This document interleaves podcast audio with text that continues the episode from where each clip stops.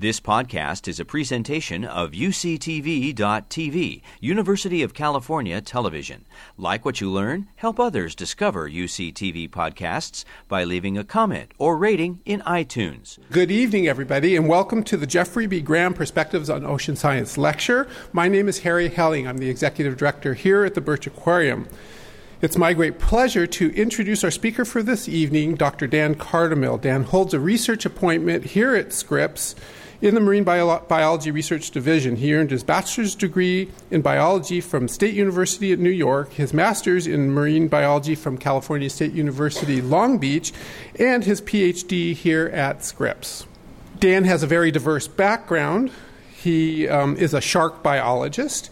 He specializes in movement patterns, um, ecology, and fisheries of sharks, and especially the thresher shark um, here in, off California waters and in Baja California.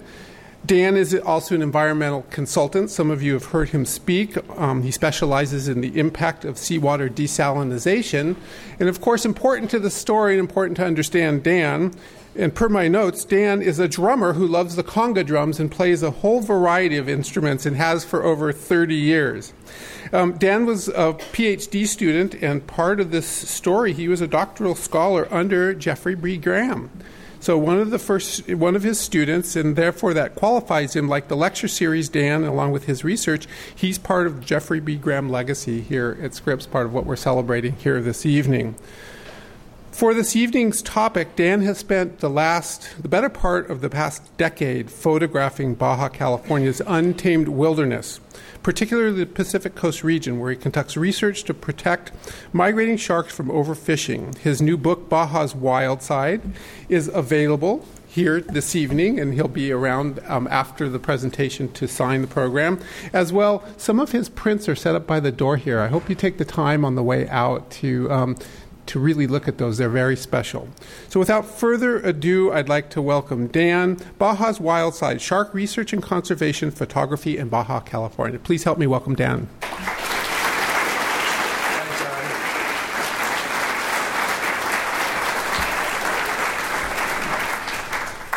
Thank you. Thank you very much. It's great to see everybody here. This is actually a um, very special uh, night for me because it's the Jeffrey B. Graham Perspectives on Ocean Science lecture. And, uh, you know, as Harry mentioned, I was one of Jeff's last students um, and um, got to know Jeff very well. Um, Jeff, and in fact, this story actually begins with Jeff, so why don't we, why don't we jump right in? Uh, Jeff is the first slide. Uh, the, the talk you're going to hear tonight is um, a bit of an adventure story. It's a, it starts with sharks in California waters. Then we migrate south into Baja and have an adventure in photography and rock art and all kinds of things. But the story really starts in 2004 with Dr. Jeff Graham. Um, as many of you know, Jeff uh, is one of the, the big names in marine biology. Um, he's most known as a fish physiologist. Uh, but in the last 10 years or so of his time at Scripps, he became really interested in shark research, and that's how I got into his lab. Um, Jeff was um, actually had a grant to do uh, to study the movement patterns of a particular species of open ocean shark. And I had just gotten out of my master's degree and I was looking for a PhD program. And I had experience tracking the movement patterns of open ocean fishes. So it was a, it was a nice fit. I went to meet Jeff he invited me to join his lab. And, uh, you know, when a guy like Jeff Graham asks you to join his lab for a funded project at Scripps, you don't even think twice. You just you hope he doesn't change his mind. Uh, and one last thing that I want to mention about Jeff while we're on the subject is uh, some people don't know about this this about Jeff, but Jeff was actually an incredible artist as well. His favorite medium was painting, and he has got a lot of beautiful paintings. Um, so I think Jeff would have gotten a kick out of this talk in that it is kind of an intersection in the worlds of sharks and art.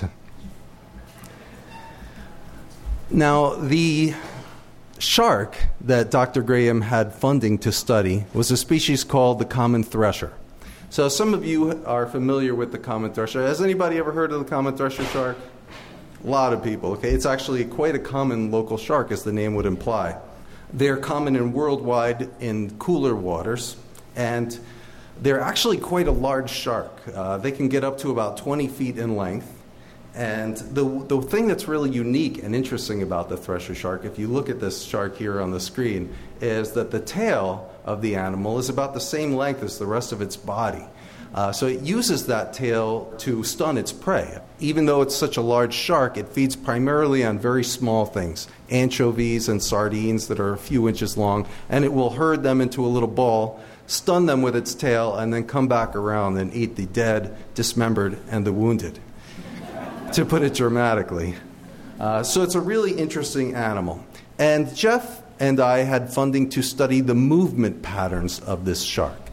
So, what does that mean? In other words, where does the shark go? We were trying to learn about its biology from figuring out where it goes. Uh, what depths does it inhabit? What, what uh, parts of the sea does it live in? And so on. And there's a, at the time, the best way to study the movement patterns of a fish like the shark was through a technology called acoustic telemetry. So, as you'll see in this, in this figure here, there's a shark with an acoustic telemetry tag on its dorsal fin. Now, these are tags that you put on a shark, and the tags have sensors that measure various uh, things like depth, temperature, it tells you where the shark is, measures light levels, and all sorts of oceanographic parameters that we can use to learn about the shark's habitat. And the reason they're called acoustic tags is because once they've measured those parameters, they then uh, send those parameters out into the ocean in the form of a sound wave. So you have to actually intercept that sound wave, and by homing in on the sound wave, you can follow the shark around the ocean. So the way that's done is that we're on a research vessel. Here's the vessel. Here's my friend Nick Wegner, who's out there in the, uh, in the crowd. Uh, he's on the tracking vessel. We, we've let a shark go with a tag, and underneath the boat is this instrument called a hydrophone. It's like an underwater microphone, and using that hydrophone, you can hone in on the shark's signal and follow it around the ocean. So, the first couple of years I was at Scripps, Nick and I, and, and several other graduate students at the time, uh, spent a lot of time out on the water fishing. We would do a lot of 12 hour days fishing, and I believe that our success rate in catching threshers was about, uh, I don't know, maybe a half a thresher per day, which actually isn't that bad. Now, thresher sharks are not like other sharks which bite the lure. If you're trying to catch a thresher shark, the thresher shark uses its tail to slap the, t- the lure, and so it usually comes in tail first. And as we're trying to um, subdue the shark in order to tag it, we just want to tire it out a little bit so that we can keep it by the side of the boat. What we found out is that by just holding the shark by its tail out of the water, it'll tire out pretty quickly. And then you can pretty much have your way with it. Uh, so here's the shark. He's getting tuckered out. It takes about five minutes of holding him out, the, out of the water for this to happen. Then the shark is tired. We just keep him by the side of the boat and we insert the electronic tag into his dorsal fin. Now, once the shark has been tagged, we measure it, and uh, the next thing that we do is take the hook out of the water, uh, the hook out of the shark's mouth. That part is a little sketchy, as you can see here, but I let Nick do that part usually. So now the shark has uh, been released. It swims away. You can see the tag here on its dorsal fin. The shark promptly forgets the entire incident. Uh, meanwhile, our work has just begun because we have to follow the shark for about 50 to 75 hours to collect data from the tag. So, this is our research vessel. Um, you can see us on the boat uh, doing the tracking. Uh, generally, there's just two of us doing this. So, one person is on this piece of machinery collecting all the data. Uh, Meanwhile, the other person is trying to catch a couple of winks because it's really exhausting, and there's our luxury accommodations in the bottom of the boat. So, as I said, that typically takes place for about 50 to 70 hours or so, and then usually when we run out of gas and food and we start hallucinating from lack of sleep, we give up and try it again another day. Uh, so, the first couple of years, we tagged and tracked a lot of really big sharks And then we realized, well, you know, we need to track and tag the little baby sharks too, because we're never going to get an idea of what the entire life cycle of this shark is unless we do that. So we actually spent some time, a couple of years tracking juvenile threshers. So these are real small sharks. Juvenile threshers are born at a size of about a meter and a half, um, which is about the, the, total length of this one, including the tail. So um, substantially less impressive uh, than the, the big ones, but very cute. And uh, I believe that probably in about four or five years of tagging and tracking threshers, we tagged electronically about 100 110 sharks and followed their movement patterns throughout the Southern California waters. So, just to give you a quick overview of what we learned about thresher sharks during that time, uh, and that is as follows. Turns out that thresher sharks, um, when they're newborn and very young, in fact, for the first two or three years of their lives, they like to live in the shallow inshore waters over the continental shelf. This is a shelf that extends about two to three miles offshore, and it never gets deeper than a couple of hundred meters at most, or not even that deep, about a hundred meters. That actually happens to be a very important habitat for juvenile threshers, and they use that as what's called a nursery area. So, a nursery area for sharks is a particular place where sharks spend the first couple of years of their lives that provides them with plenty of prey, lots of schools of sardine and anchovy over the continental shelf. But probably more important is the fact that there are much less predators in the inshore waters. If you've been uh, swimming around off the beach, you probably haven't seen a lot of big mako sharks and blue sharks, and that's because, luckily for us, they live farther offshore. So the, the juvenile threshers inhabit the nearshore waters, probably mostly as a refuge from these predators. But at a certain size range, those threshers begin to feel pretty safe, and that size range is at about 8 feet in length, or 2.5 meters. And at that time, the juvenile threshers will head offshore and start a new phase of their life, their adult phase. And as an adult, they're mostly open ocean sharks living offshore of the continental shelf.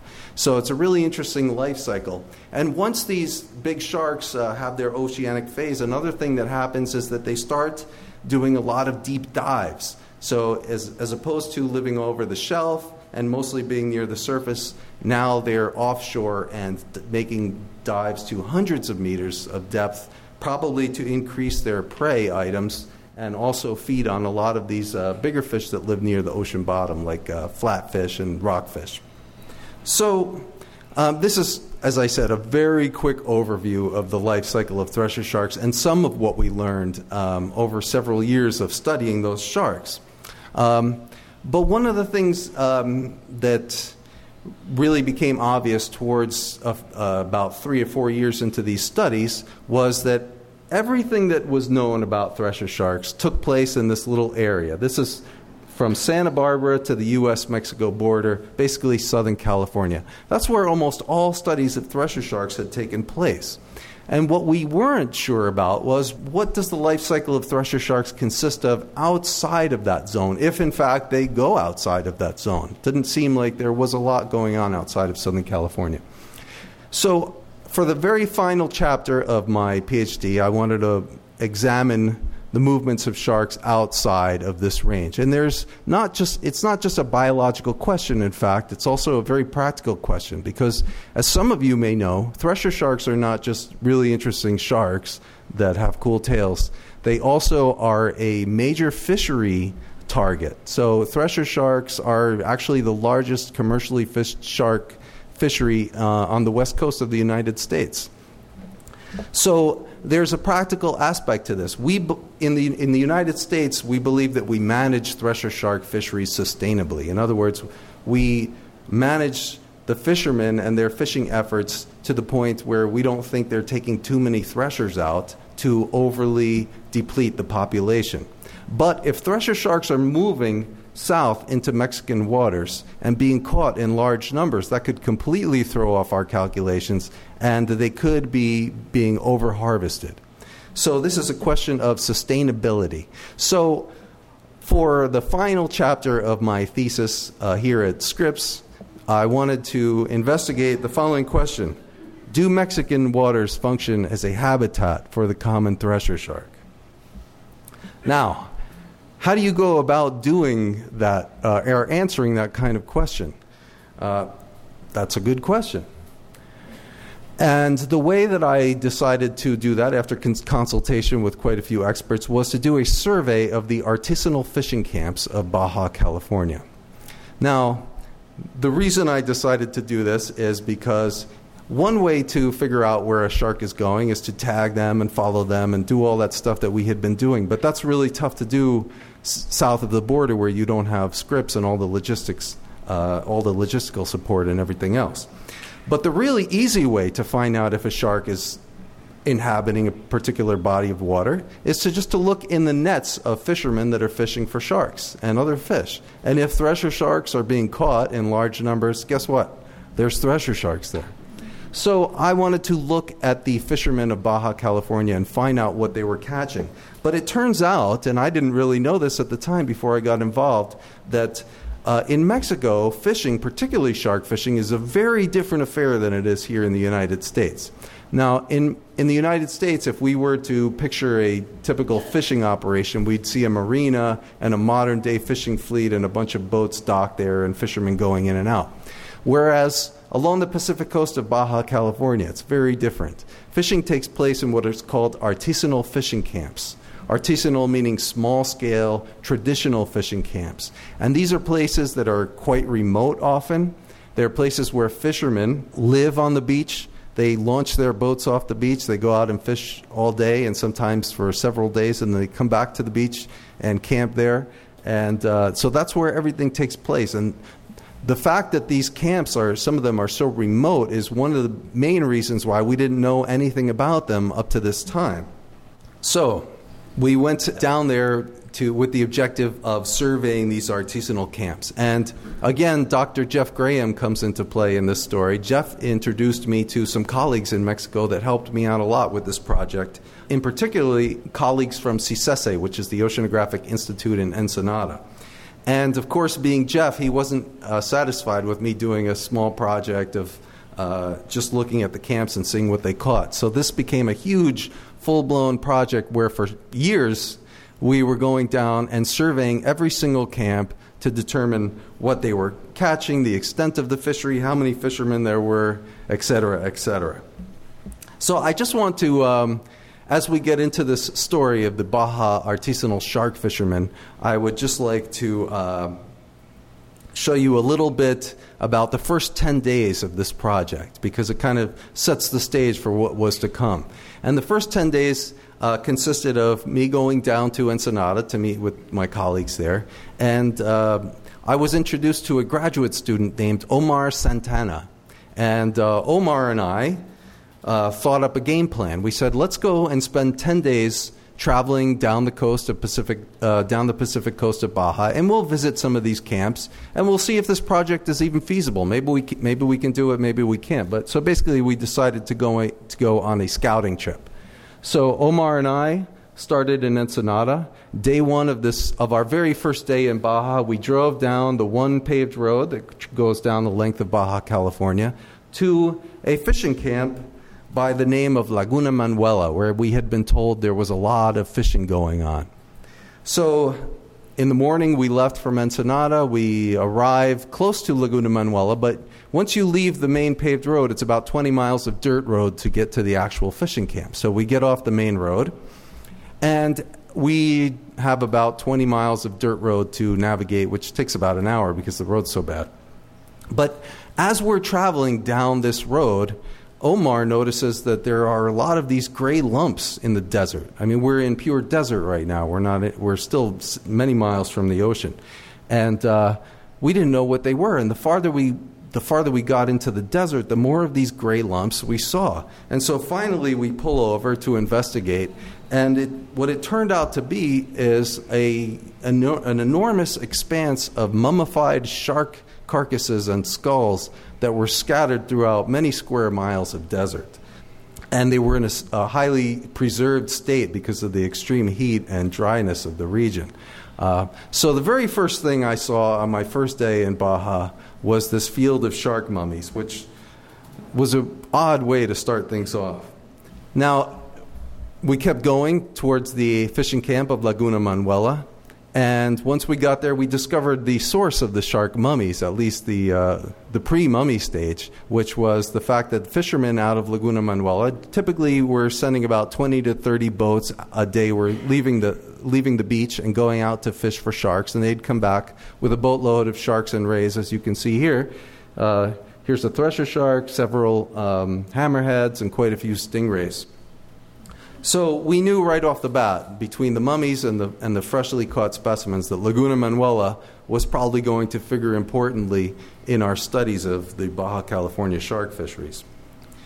So we camped on the beach that first night in Laguna Manuela, and the next day headed north to visit some more fishing camps. And we uh, there's quite a few in that region, so it didn't take us long to find the next fishing camp. And as you can see here, we would stop and interview fishermen about the, what they were catching. And so this was my first glimpse of the fishing culture of Baja California. And it was a real eye opener because uh, I realized that these fishermen were really pretty poor people living in the most meager of circumstances. I mean, the, you, usually living in some sort of plywood shanty, or maybe they didn't even have that and they were living in an old ratty tent. Um, but the amazing thing about these people is that no matter where we went, uh, they would always invite us in into their shanty or into their tent. They'd say, "Please come into let me ha- let me make you some coffee," or they would uh, give us a bag of freshly caught lobster or uh, a freshly caught halibut. Um, some of the most uh, generous, friendly people I've ever met in my life, and in fact. Like many people, or I should say, like many marine biologists, I got into the field for the seafood. And so this was great. You know, we had some of the best meals of our lives on that first 10-day trip and Omar had the foresight to bring a few cloves of fresh garlic and some olive oil. So there he is sautéing lobster tails and even though we're squatting in the dirt to eat those lobster tails, was pretty good. Now, one of the next surprises of working in Baja California was the fact that we had to traverse some really remote and bad dirt roads in the middle of nowhere to get to where we were going. And uh, if anything happened, we were pretty much on our own out there. So that was a little scary. I'll show you a little video of one of the roads we traversed. I, I had the sense to get out of the truck for this little incline and just video, which I thought was kind of fun. And I should mention that this is not off roading, this is just, this is the road. But that's all kind of the fun of Baja California.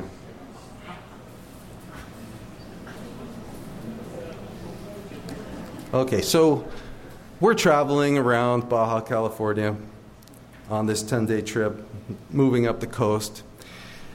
The next thing that uh, really struck me on this 10 day excursion was that here we are traveling up the Pacific coast, just a few hours south of Southern California, one of the most populated places in the United States, and yet we could drive 10, 20, 30 miles at a clip on the Pacific coast and not see a human, which was just an incredible thing. Not, and not only the isolation, but also the pristineness of the landscape was really striking. And I love the coast. I'm a big coast fan, but I'm an even bigger desert fan. And so, uh, what was even more impressive to me than the, these coastal stretches was actually the inland regions. So, which you wouldn't think that we would have much uh, occasion to enter, but the thing is, when you're traveling up the coast, a lot of times there's an obstacle. Maybe there's a cliff in the way. So you have to drive inland a couple of hours, up a mountain range, down through a canyon, and come back to the coast. And maybe four hours later, you've actually made a, a four mile dent in your overall trip.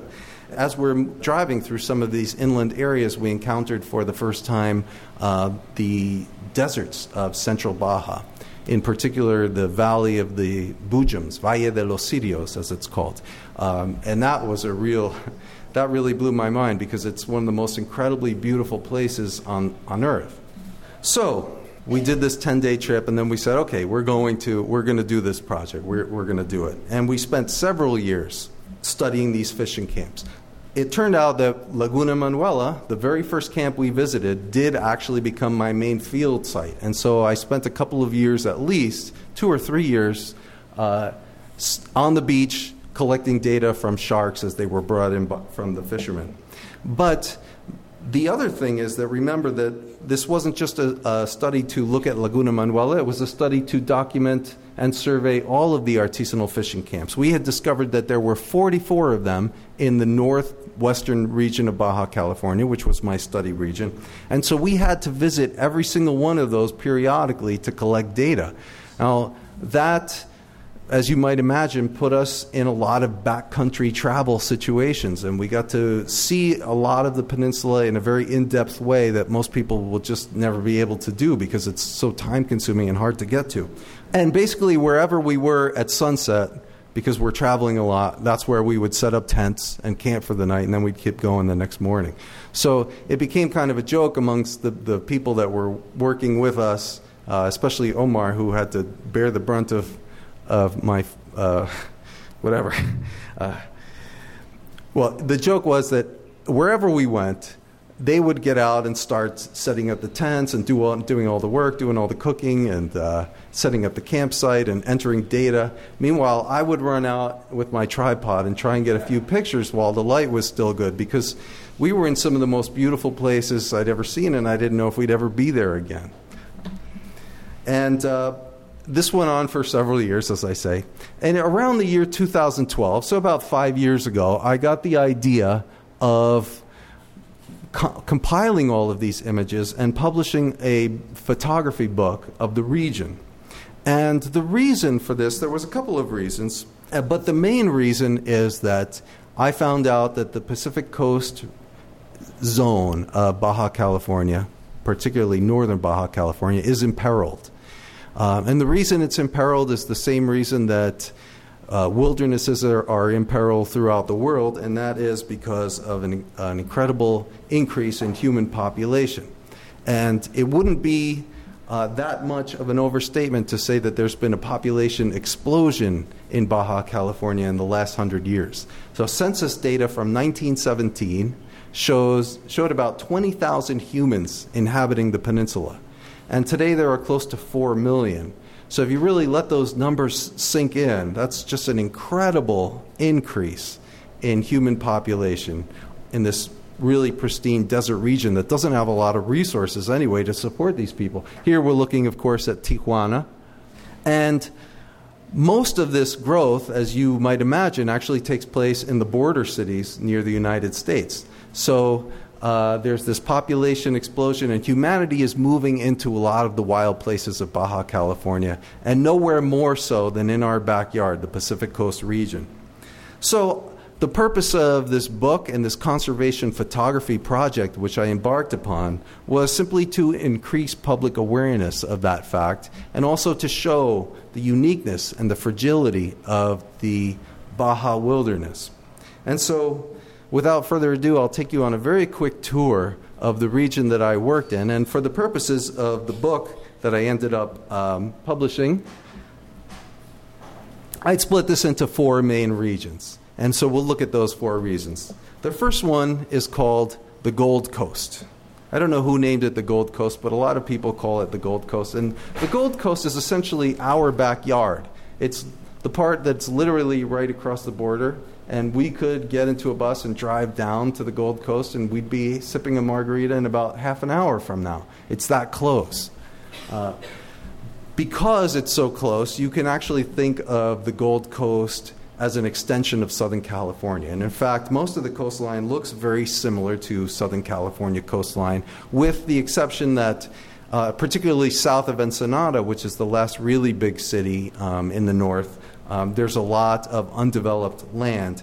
And because of that, there are still quite a few rare uh, ecosystems, like, for example, coastal chaparral, that, are not, that have not yet been impacted by human activities. But what I really uh, like about the Gold Coast is, as much as I enjoy the coastal area of it, what I think is fascinating about the Gold Coast is what you find when you move inland. And again, it's very similar to Southern California. What do we find when we move inland? Are these uh, large mountain ranges. And it's the same thing in Baja California. When you move inland from the coast, you gain elevation quite rapidly until you're over 10,000 feet high in the Sierra San Pedro Martir, with uh, what you're looking at here is Picacho del Diablo. That's the highest point on the Baja Peninsula at uh, 10, almost 10,200 feet. You know, and there's hundreds of square miles up there of these dense, sprawling pine forests. So it's very reminiscent of something you'd find in the Sierra Nevada, but not something you expect to find in Baja California. So it's a fascinating place. Uh, and I highly suggest you visit it if you ever get a chance because there's a paved road all the way to the top and a beautiful campground. It's actually quite easy. Now, as we move south from uh, the High Sierra, we encounter the, the first truly Baja habitat, which is the Valley of the Boojums. In Spanish, it's called Valle de los Cirios.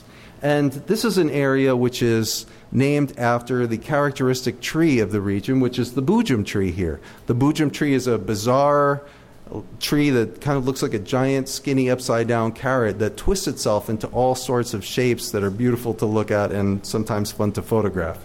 Uh, so it's an otherworldly place. The other highly characteristic species of plant that that you can't miss when you're in the Valley of the Boojums is the cardon cactus. So you, we've got these enormous fields of cardon cacti that are over 60 feet high and sometimes weigh over 25 tons. So between the Boojums, the cardon cacti, the otherworldly kind of geology of the area, it's really a fascinating place. And a place that I fell in love with instantly. Um, but there's a reason for that. It's, it wasn't, it's just not, it's not just the natural beauty of Baja. It's what is lurking just beneath the surface of that natural beauty.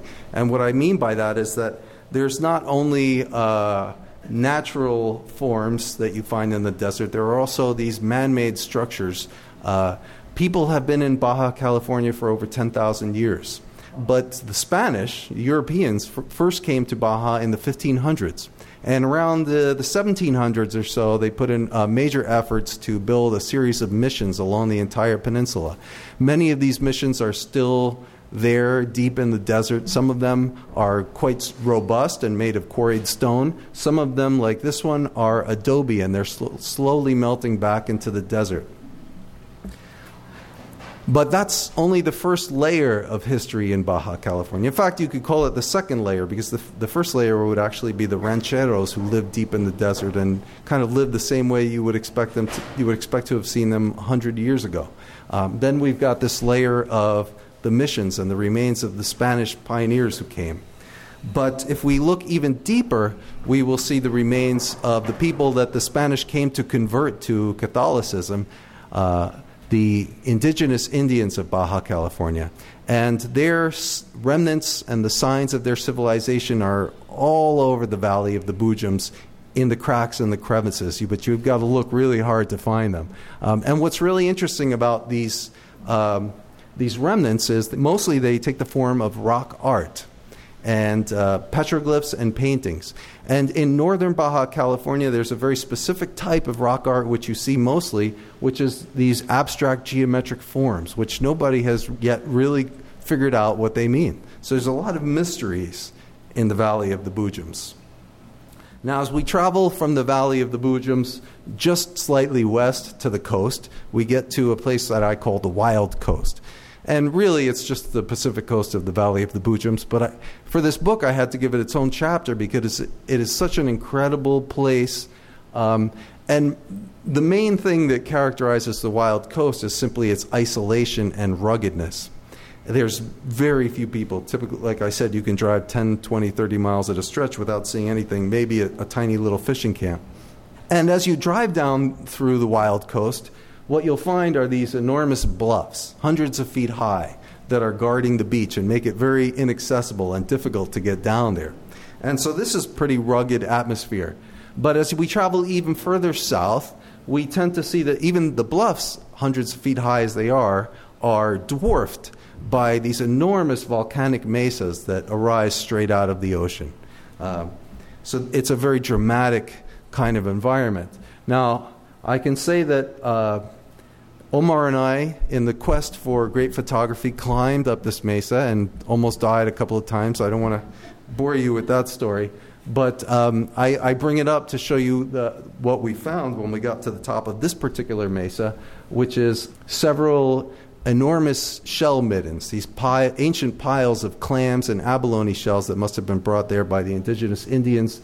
And these terminal cliffs at the top of the mesa were just covered with hundreds and hundreds of petroglyphs. So there's a, this rock art is ubiquitous throughout Baja California, not just in the deserts, but even onto the coast. And why these indigenous Indians would hike a thousand feet up from the coast to, to, uh, to have their shellfish meal is, is still is another mystery. Now, as we travel further south still, we'll hit the final, uh, the final region, which is the Bahia Sebastián Vizcaíno, Vizcaíno Bay, as it's called.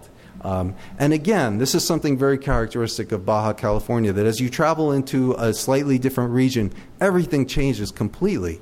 Not just the geology, but also the, the plant life. So, for example, here in Bahia Sebastián Vizcaíno, the boojum trees and the cardon cacti are gone. They're replaced by these enormous forests of Baja California yucca trees, which are very similar to Joshua trees. If you've ever been to Joshua Tree National Park, it's very similar. Um, and the coastline, it transforms from this rugged bluffs and enormous volcanic mesas to a much more gentle coastline with a lot of wetlands and estuaries. And one uh, estuary or, or, lagoon in particular is very, is very uh, well known. You can see this lagoon here. It's a, it's a large lagoon that stretches tens of miles inland. It's called Laguna Ojo de Liebre. And I've talked to a few people here that came in earlier that have been to Laguna Ojo de Liebre and experienced what it's famous for, which is the fact that gray whales migrate into this lagoon, and it's, a, it's an important refuge for them on their winter migrations up the coast, where you'll sometimes, uh, last year we were there and we saw about 400 uh, mama whales and their calves in the, in the lagoon at one time. It's an incredible place. Finally, as we travel inland from the bay, into the interior of the Vizcaíno Desert, of course, everything changes again, and we get to see a whole new version of Baja California. And one thing I want to mention about the Vizcaíno Desert is that, again, there's a lot of rock art of the indigenous people that were there for many years. But now there's a, a, transition in rock art that's very evident. Gone are the abstract geometric shapes, and we begin to see these uh, enormous humanoid figures that have been coined the great mural style of rock art. So, this is the art of a completely different people and probably a much older people. These particular paintings are estimated to be probably at least 7,000 years old. If you're interested further in learning about uh, the rock art of Baja California, probably the seminal work on this topic was done by Harry Crosby uh, in the 70s in his, his famous book, Cave Paintings of Baja California. Harry is a, is a, a legend of, of Baja adventure lore and academia. And, I, and believe it or not, Harry's with us tonight here. Where are you, Harry? Hey, let's give Harry an oh. It's great to have Harry here. He's one of my uh, Baja heroes. One of the things that Harry and I both learned on our, uh, on our trips through Baja California was that in addition to the, the geology, the plant life, and the archaeology, uh, there's one really important remaining element, and that is the people. The people of rural Baja California are just some of the most friendly and interesting people uh, you, can, you can ever meet. And as I said, generous to a fault, uh, beautiful people. Uh, they never cease to leave a smile on my face everywhere we went. So we've traveled through uh, these four regions, which we visited quite a few, uh, uh, quite a few times on our on our uh, journeys and our research. Um, and we're ending up back in Bahia Vizcaíno at Laguna Manuela with the shark fisherman that I worked with for so many years. Uh, so here's a shark fisherman that just came in with his day's catch. And as I mentioned, um, this fisherman, again, an amazing guy that uh, was super friendly and had us over to dinner at his house a few times. I had mentioned that there's a lot of human pressure now in Baja California, that this is causing many conservation concerns. But at the same time, uh, because of all of our work down there, we're learning a lot about how to alleviate or at least begin to address some of these conservation concerns. So, in the case of sharks, for example, um, 10 years ago, there were practically no fishing regulations on sharks, and sharks were being caught hand over fist and really being decimated not just on the Pacific coast of Baja, but all over Mexico. And as a result of our research and uh, many other studies around, the, around that country, there are now quite a few fishing regulations. Their fishermen are regulated on how many sharks they can take, what species, what kind of gear they can use, and even what time of year that they can uh, catch those sharks. So there's been a lot of progress made. At Scripps, we are still studying the movements of sharks between Southern California and Mexico. Uh, what you see in this picture is uh, again, this is a thresher shark, but one of the one of the smaller ones. And one of the technologies we're using now to study shark movement patterns is uh, called satellite telemetry. So rather than using a tag where we have to follow the shark for several days on a boat, we now use these satellite tags, which you put on the shark, and you let the shark go, and that's the end of it. What happens is that the data collects, uh, the, sh- the tag collects data for six months to a year, however you program it, and at a certain time, it pops off the shark, floats to the surface, and transmits all that data to a satellite. And so I can be sitting in my office and I'll uh, get an email and it will give me the entire life story of that shark for the past year. So it's quite a quite a uh, effective way of studying sharks, although it is a little bit of, a little bit expensive. We've been studying primarily juvenile sharks because they're the least studied uh, life history stage of sharks in the Southern California area. So we're studying juvenile threshers, juvenile makos. Here you see one of the smallest blue sharks I ever saw, and we still tagged it with a satellite tag.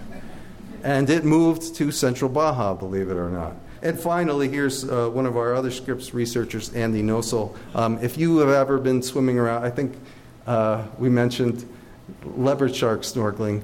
Leopards are not the only sharks in La Jolla Cove. There's also these sharks called soup fins that are quite common, and we'll be out there tomorrow morning. If, if you see us, if you see a little boat in La Jolla Cove, that'll be me tagging uh, soup fins with satellite tags.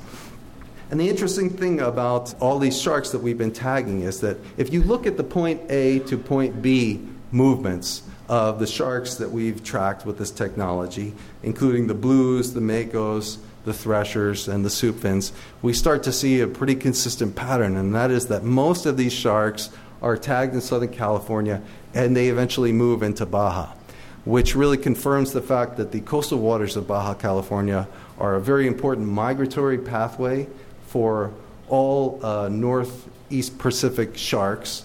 And that while they're in Baja waters, they're subject to a lot of fishing that we have to keep a uh, good handle on. Another thing that we've discovered that's really interesting is that Bahia Sebastián Vizcaíno, which is where Laguna Manuela is located, actually turns out to be somewhat of a hot spot for sharks.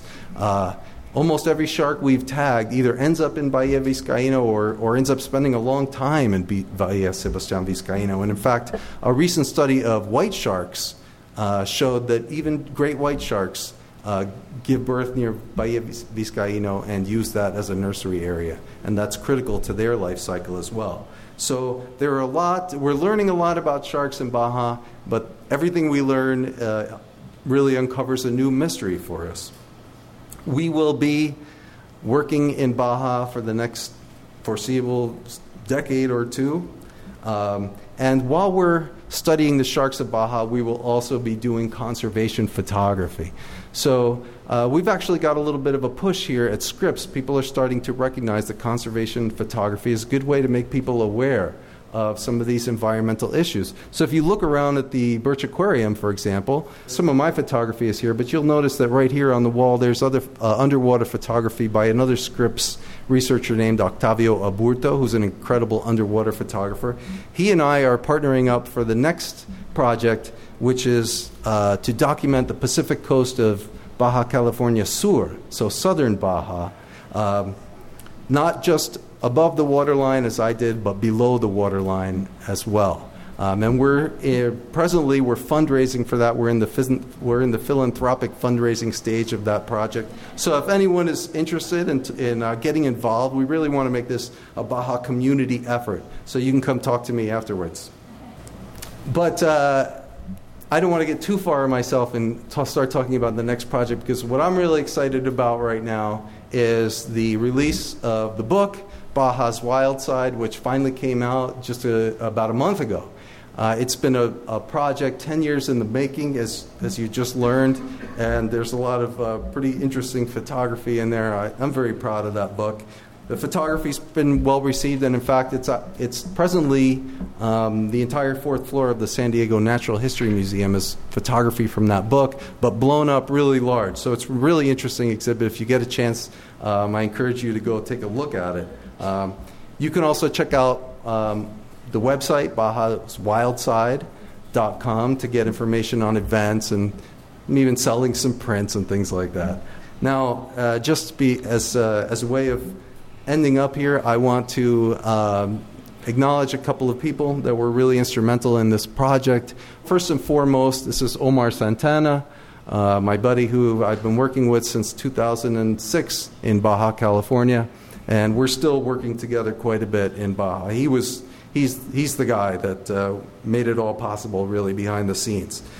Besides him, of course, Dr. Graham was instrumental in many ways that I haven't had a chance to go into, but he, uh, he was super instrumental in setting up many of the partnerships and the funding for these projects.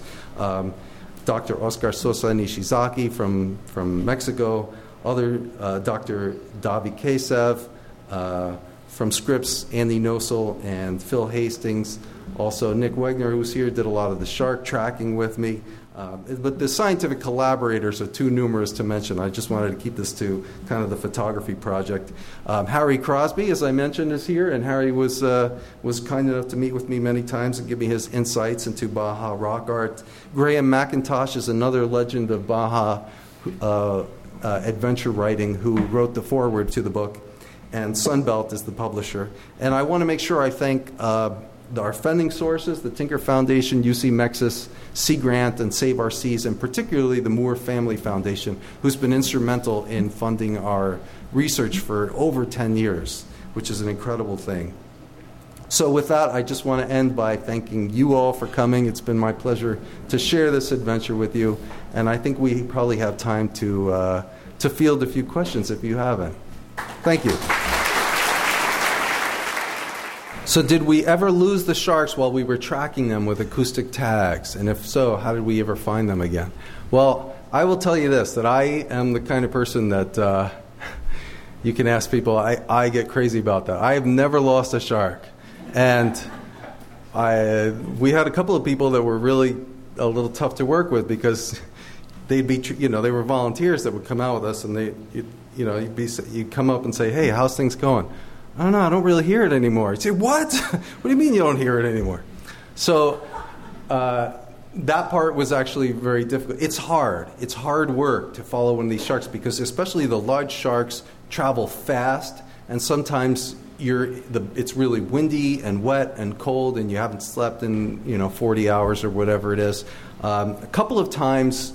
I will say that even I did lose a shark temporarily once. The way you have to find it is by just going around in circles for hours and hoping that you can reacquire the signal. The radius of the signal is only about maybe a thousand feet. So, you know, and you're out there in the middle of nowhere. I think this, we sometimes got as far out as San Clemente Island. So you can imagine if you once you've lost it, it's like trying to find a needle in a haystack. Although uh, we did find a couple after they'd been lost by other people. Just basically asking uh, after Bahia Sebastian Vizcaino, these sharks that we're ta- uh, tracking with satellite tags, do they go past that area, or where else do they go? Do they on these uh, enormous migrations? And when we first started tracking with threshers with satellite tags, um, we were under the assumption, the commonly held assumption, that threshers as a species generally move south into Baja waters in the winter when it's warmer and then they migrate north in the in the summer. And that was the commonly held belief about threshers um, in any textbook you would read. Uh, and we really thought we would see that, and it turns out that so far we that actually hasn't borne out. Part of the reason for that is because we're we're studying baby threshers that live very close to the coast, and it turns out that um, the coastal waters of northern Baja can actually be substantially colder than the coastal waters of Southern California because of a phenomenon called upwelling, where cold, deep water comes up to the coast. So that kind of confounds things a little bit. Even in the middle of uh, winter, the water the water might be warmer, uh, you know, in Northern California than it is down in Baja. But the other part of the story is that um, I, I, didn't mention this, but we did another study of the artisanal fishing camps of Baja, not this part, but Baja Sur. So that was another two year study where we visited all the fishing camps of southern Baja. And guess how many thresher sharks we found in those fishing camps? Two in all of those years. So it turns out that this point that juts out of the center of Baja California, of the peninsula, that's called the Vizcaíno Peninsula. And it turns out that that peninsula is really important in the oceanography of the region. Cold waters that are coming from the north get deflected off into the Pacific, and tropical waters coming from the south get deflected. So, what you generally have is a very cool waters in this region and very warm waters in, in that region. And so that kind of dictates the kind of species that you're going to see there. So thresher sharks, particularly juvenile threshers, don't they travel down to this point and no further, and they travel pretty much up to this point, Point Conception, and a little bit beyond. That seems to be their primary range. So how, th- how deep do, thre- do thresher sharks dive? Um, Obviously, when the juveniles are on the continental shelf, they can't go very deep because the, it's only 100 meters deep to start with. Um, but once they get off that shelf, we measured dives of typically three to 400 meters. Now, that's not to say that that's as deep as they go because we were studying these sharks with acoustic telemetry, which means we could only follow them for a couple of days at a time. I have not tagged those bigger sharks with, uh, with satellite tags yet. So we don't know, but it's very likely that those adult sharks probably make much deeper dives. And when and it turns out when you study sharks with satellite telemetry, because you can track them for 180 days instead of two days, uh, you really get to find that out. And I wouldn't be surprised if thresher sharks went up down to a thousand meters. As we have seen with many other shark species. Now, in terms of what happens with the meat that the sh- of the sharks that are caught in the fishing camps. Um, actually most of it is used lo- is consumed locally. So in in Baja California on the Pacific coast the fishermen are organized into cooperatives. They each have their own turf. And those and the and the cooperatives kind of uh, ha- each uh, regulate how they deal with the, the, the fish and the product. But basically they process it locally and sell it locally. In some cases where it's a more lucrative uh, species, like mako shark, for example, is actually quite an expensive shark. Here, they're sold here for seven dollars a pound, and uh, those might be sold to the United States. But if you've ever been to Baja, who's ever been to Baja and had a fish taco? You've probably eaten a shark or or a stingray uh, because that's what most of the, the, fish tacos are made of. Because they don't they don't use the ex, the more expensive fish for fish tacos. But you know anything that's been deep fried in oil tastes pretty good. You've been listening to a podcast by University of California Television. For more information about this program or UCTV, visit us online at uctv.tv.